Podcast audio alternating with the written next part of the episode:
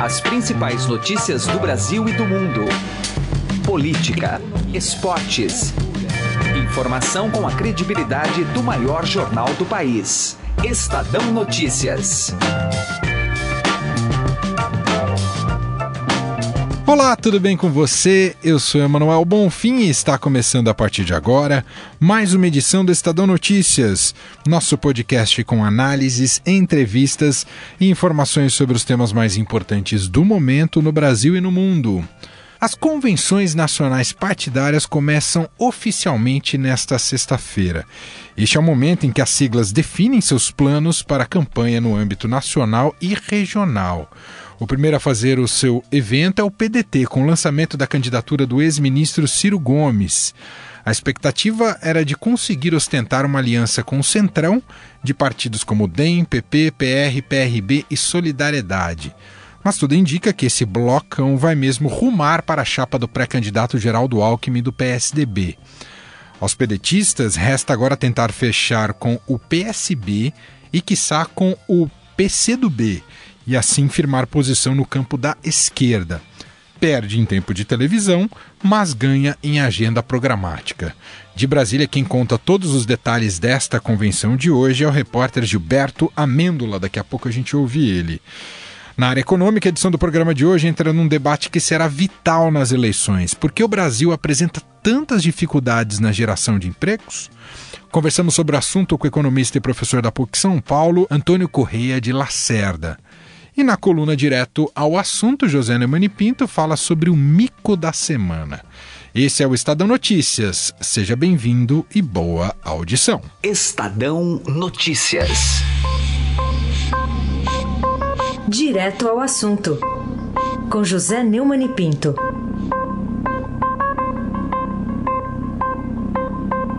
É.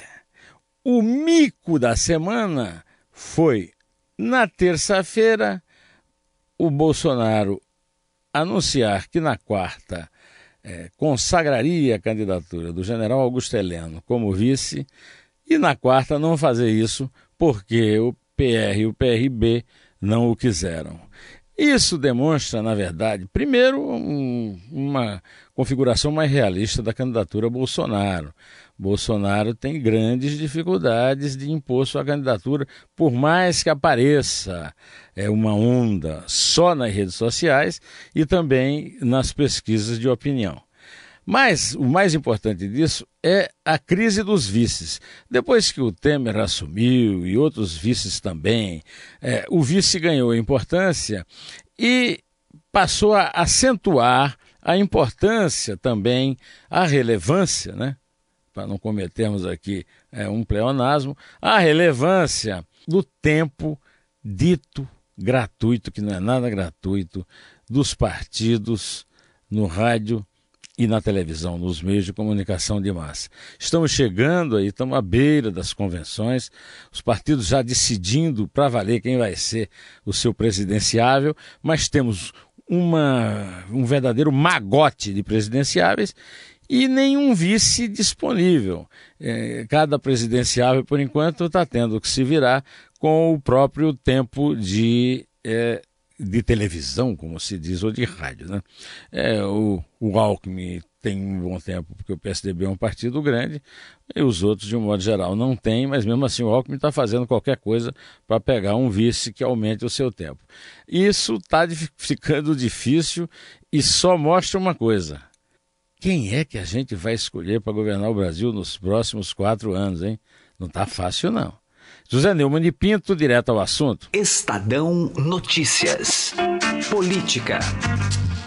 As convenções partidárias nacionais oficialmente começam hoje e vão até o dia 5 de agosto, que é o período justamente estabelecido pelo TSE para que essas convenções aconteçam e é neste momento que tudo se define, para onde vão os partidos, quais alianças e, claro, o lançamento das candidaturas.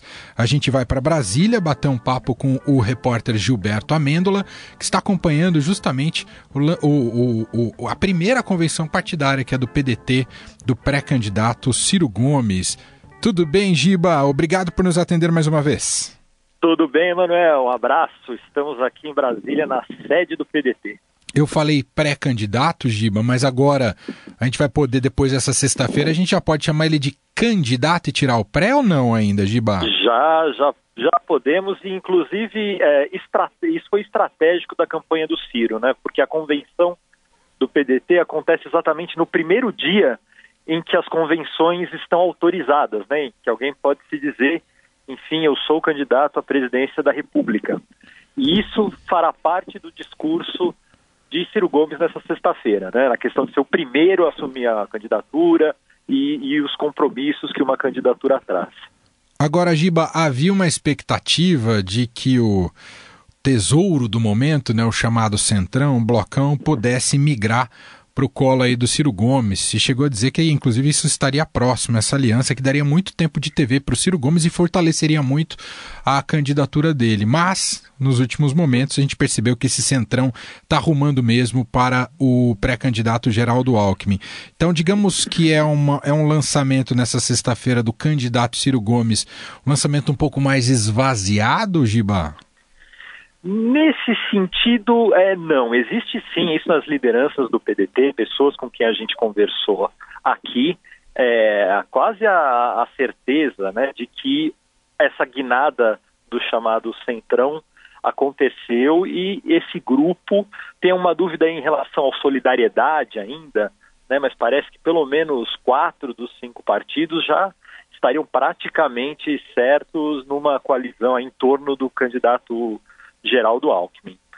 Mas em, em termos de, de, Porque o que, aconte, o que vai acontecer aqui nessa sexta-feira, eu acho que independe um pouco dessa mobilização, né? Já que as, já que as coligações, que as definições das coligações, elas devem acontecer, é, na verdade, no finzinho do prazo, né?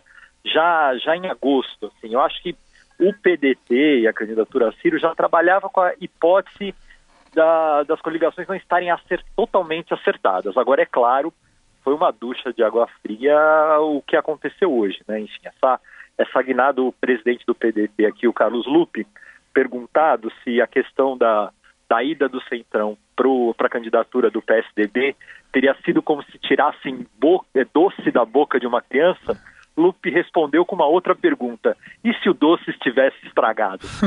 então, então, quer dizer, essas relações elas vão piorando, melhorando, se azeitando. É um processo que ainda está no início, que a gente deve ter ainda alguns outros movimentos. Agora, a, a, a impressão é uma certeza cristalizada aqui entre os pedetistas mais experientes e que circulam no Congresso há mais tempo, que pelo menos grande parte desse bloco já foi.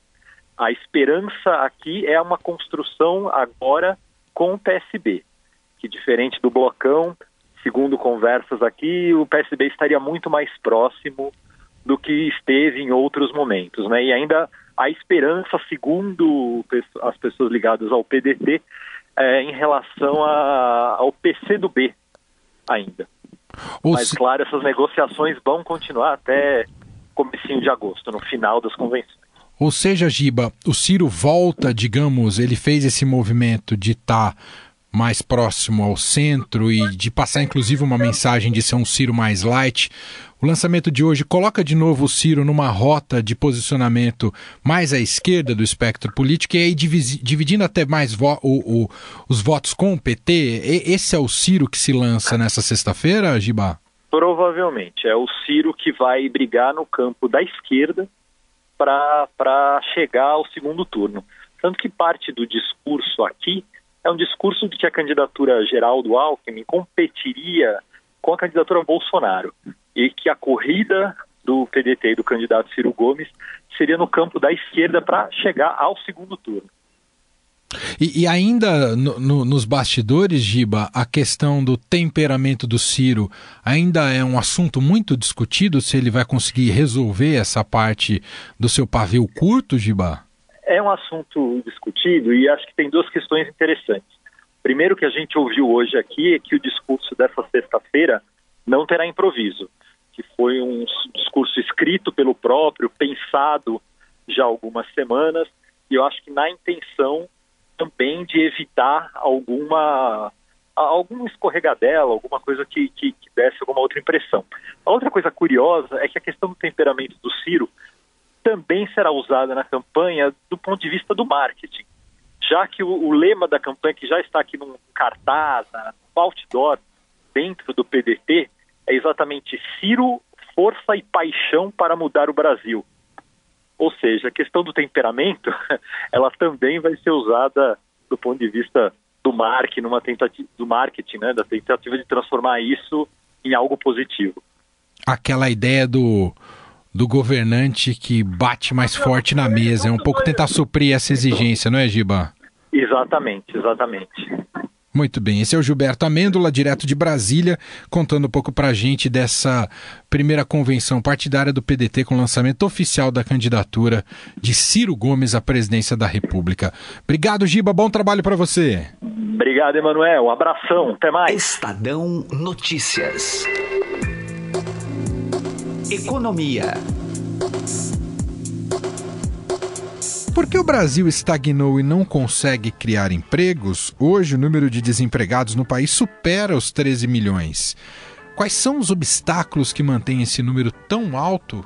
E no curto prazo, é possível baixar para a casa de um dígito?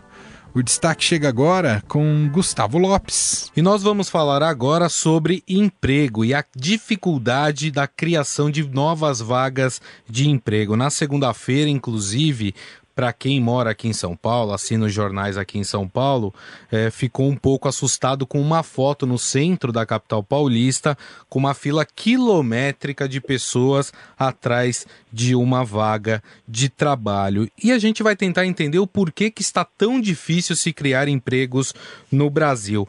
Para conversar conosco sobre esse assunto, está na linha o professor de economia da PUC São Paulo, Antônio Correia de Lacerda. Tudo bem, professor? Como vai?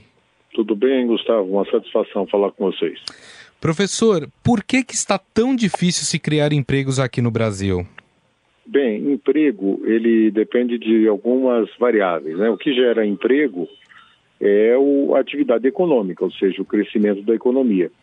E o primeiro aspecto é que a gente vive uma crise prolongada no Brasil. Né? Nós tivemos uma queda acumulada do PIB em dois anos de 2015 e 2016 superior a 7%. Né?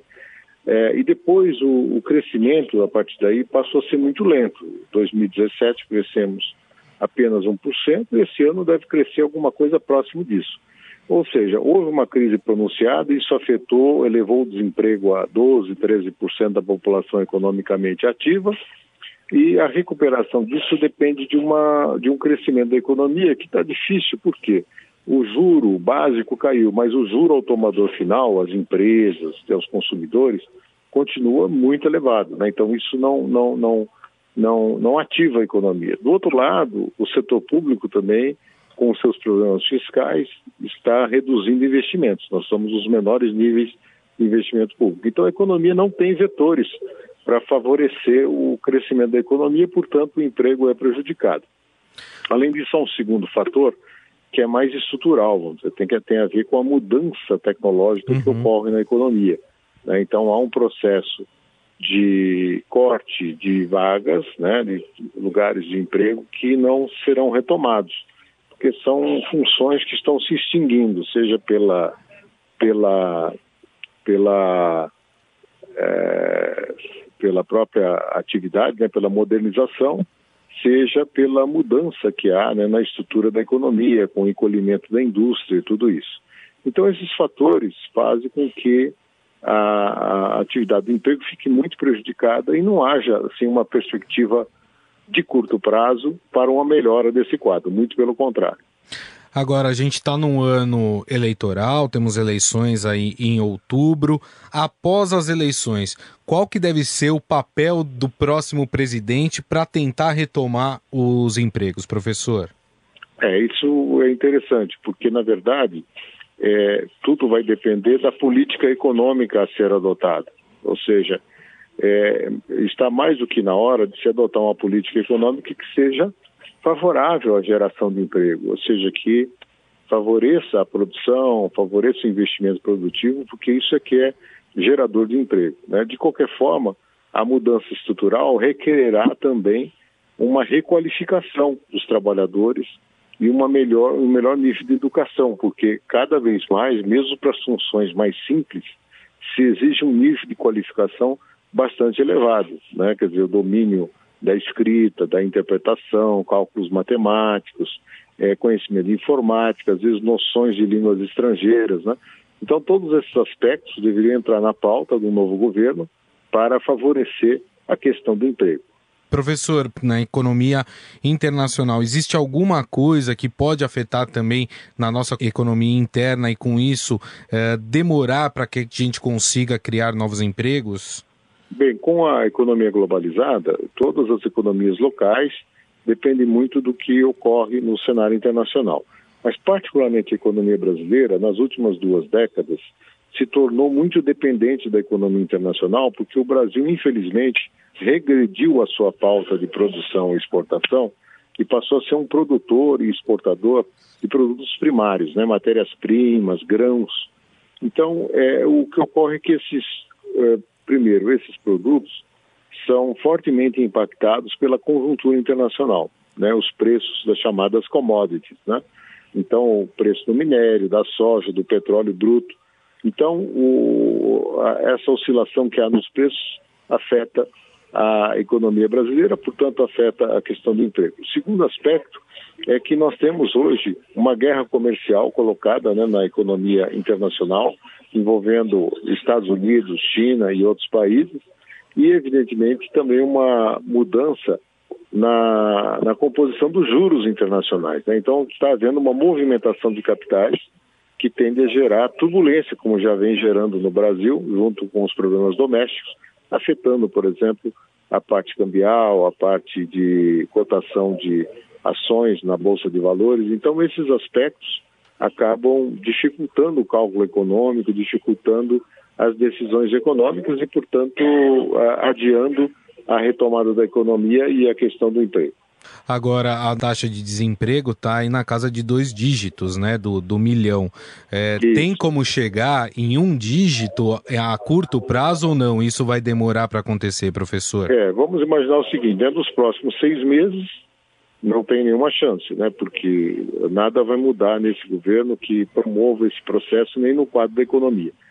A partir do ano que vem as coisas poderão mudar e lembrando que infelizmente a taxa de desemprego oficial é de quase 13%, mas se a gente considerar todos os trabalhadores que estão em emprego precário, ou que não têm uma renda regular, esse número dobra, né? E o desemprego entre os uhum. jovens, o que é mais grave ainda, também é muito superior à média.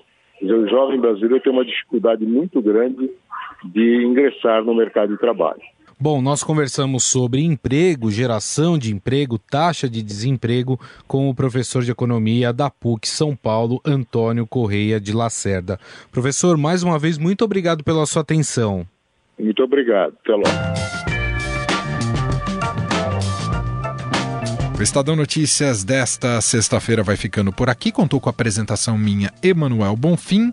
Produção e entrevista de Gustavo Lopes. O diretor de jornalismo do Grupo Estado é João Fábio Caminuto. De segunda a sexta-feira, uma nova edição deste podcast é publicada. Tem tudo no blog Estadão Podcasts. Estamos também presentes na Deezer. Procure por este e outros podcasts do Estadão por lá e mande seu comentário e sugestão para o e-mail podcast@estadão.com. Um abraço para você, uma excelente sexta-feira e fim de semana e até mais. Estadão Notícias.